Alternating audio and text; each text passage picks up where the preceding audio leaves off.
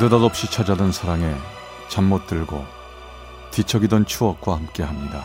라디오 사랑극장 어느 날 사랑이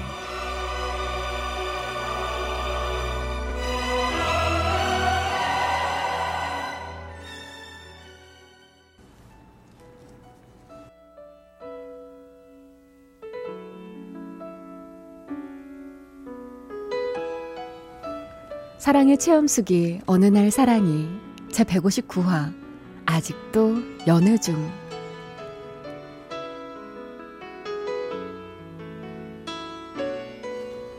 제 나이 21살 1990년 대학 시험에 실패하고 우울해하던 중 친하게 지내던 친구가 소개팅을 해보라고 하더군요. 전 마지못해 그 자리에 나가게 됐습니다. 그런데 상대편 남자를 보니 제가 좋아하는 스타일이 아니었어요. 어떻게 하면 이 자리를 빠져나갈까 생각하고 있었는데 남자 쪽 주선자가 눈치를 채고 친구 한 명을 더 불러냈습니다.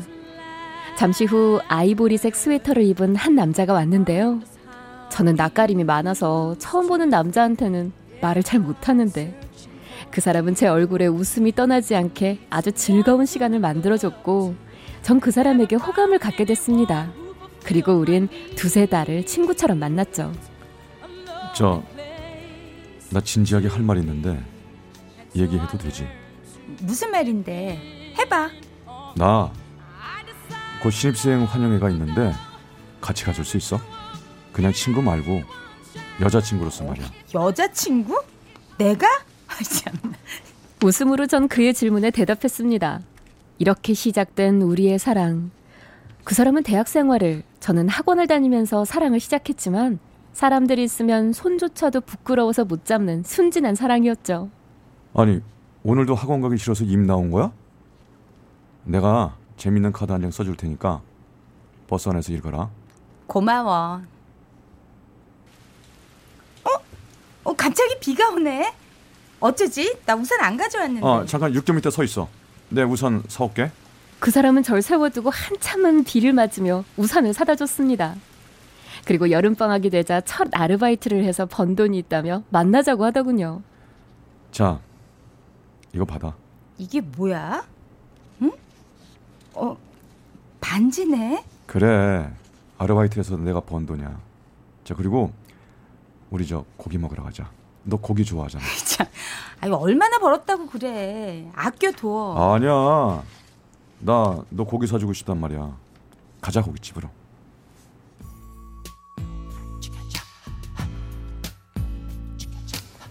그는 참 따뜻한 사람이었습니다. 저에게 고기를 구워주며 자신은 배부르다며 먹지도 않고 많이 먹었다고 어른처럼 말하던 그 사람.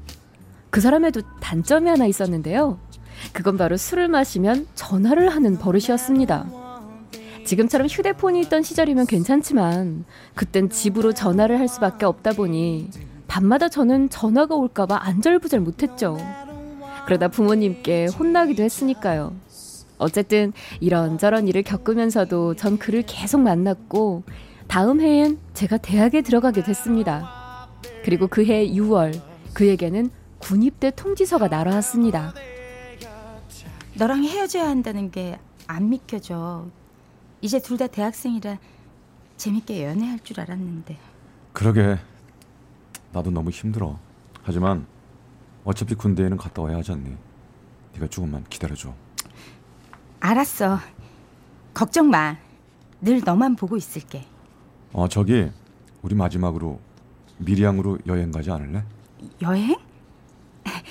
좋아. 가자. 우리 둘은 밀양으로 1박 2일 여행을 떠났어요. 정말 손만 꼭 잡고 자면서 순수한 사랑의 마음을 더 확인할 수 있었죠. 얼마 후 그는 입대를 해야 했고 부산역에서 헤어지며 우린 서로 엄청 울었습니다. 그러던 어느 날 그가 외박을 나왔는데요. 군 생활이 힘들다며 친구들과 술을 마시고 있었고 전 전화를 기다리다 잠이 들었죠. 세화냐? 나야.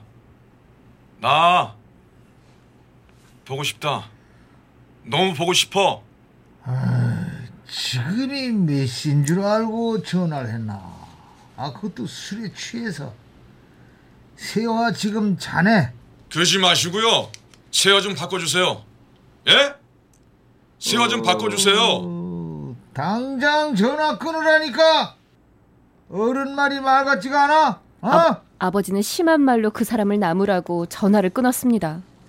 그러나 그 사람은 술에 취하다 보니 이성적으로 판단하지 못하고 절 보겠다며 집으로 찾아왔습니다. 세화야! 나야, 나왔어! 문 좀 열어봐! 아, 이 녀석이 전화를 하지 말라니까. 술 먹고 찾아와서 이게 뭐 하는 짓이야? 어? 아저씨, 자꾸 왜 우리 사랑 맞고 그러세요? 예? 뭐, 뭐, 뭐, 아저씨? 아버지는 화가 나 그 사람의 뺨을 때렸습니다. 야, 세화야. 너 이놈하고 다시 만나지 마라. 만나면 아버지가 절대 용서 안 한다. 알았지?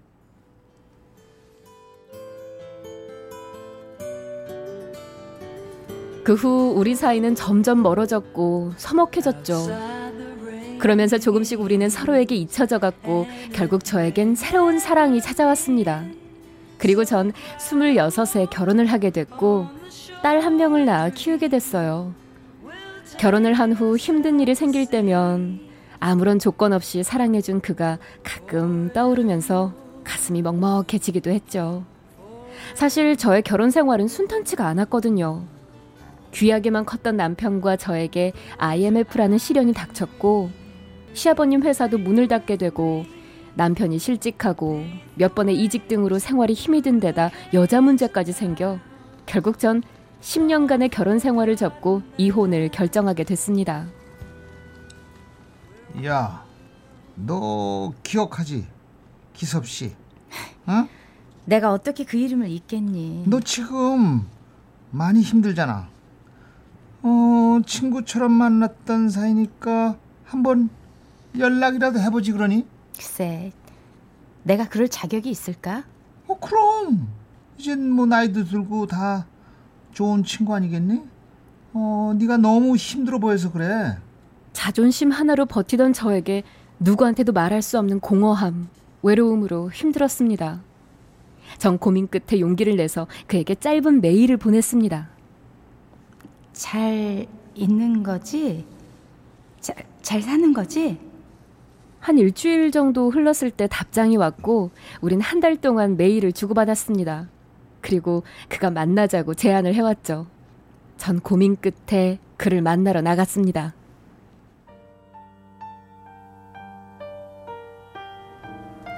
여기야. 야, 여전히 이쁘다 너. 어? 반갑다. 도대체 이게 얼마만이야? 잘 지내지? 어, 나야 잘 지내지. 근데 너 무슨 일 있지? 말해봐. 아이, 내가 무슨 일 있는지 어떻게 알아? 아, 네가 힘드니까 견디기 힘드니까 날 찾은 거 아니야? 전 눈물을 뚝뚝 흘리고 말았습니다. 사실 나 이혼했어. 어쩐지 느낌이 안 좋다 했다. 울지 마. 울지 말라니까. 나쁜 나- 일은 다 나한테 다 보내. 내가 다 받아줄게. 어? 나 밉지? 그런 게 어딨어. 나도 잘한 게 없는데. 근데 사실 나 너랑 헤어지고 나서 너무 많은 상처를 받았었나 봐. 아무도 사귈 수가 없었어. 그랬구나. 내가 미안하다. 우리 있잖아. 이렇게 가끔 얘기도 하고 그러자. 그렇게 해도 되겠지?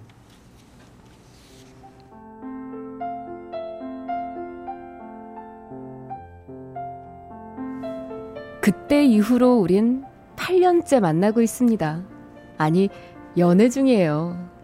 제가 그은 선에 그는 항상 존중해주면서 아직도 제가 좋아하는 음식, 영화, 여행 등등 원하는 걸 들어주려고 노력하고 있죠. 돈을 많이 못 벌어도 직장이 있어서 감사하는 남자. 형이 있는데도 엄마를 모시면서 더 잘해주려고 하는 착한 남자.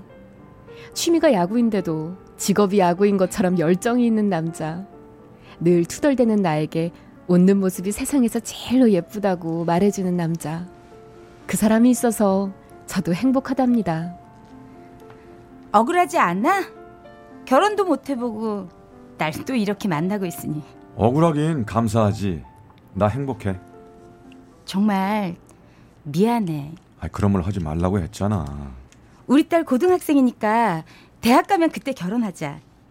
기다려 줄 수 있겠니? 네가 원한다면 너랑 같이 늙어 죽을 수만 있다면 나 그 어떤 시간도 기다릴 거야. 지금 네가 내 곁에 있잖아. 더 바랄 게 없다.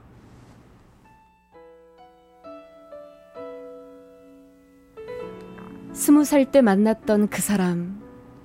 제 나이 마흔 살이 넘어 또 다른 인연으로 만나고 있습니다.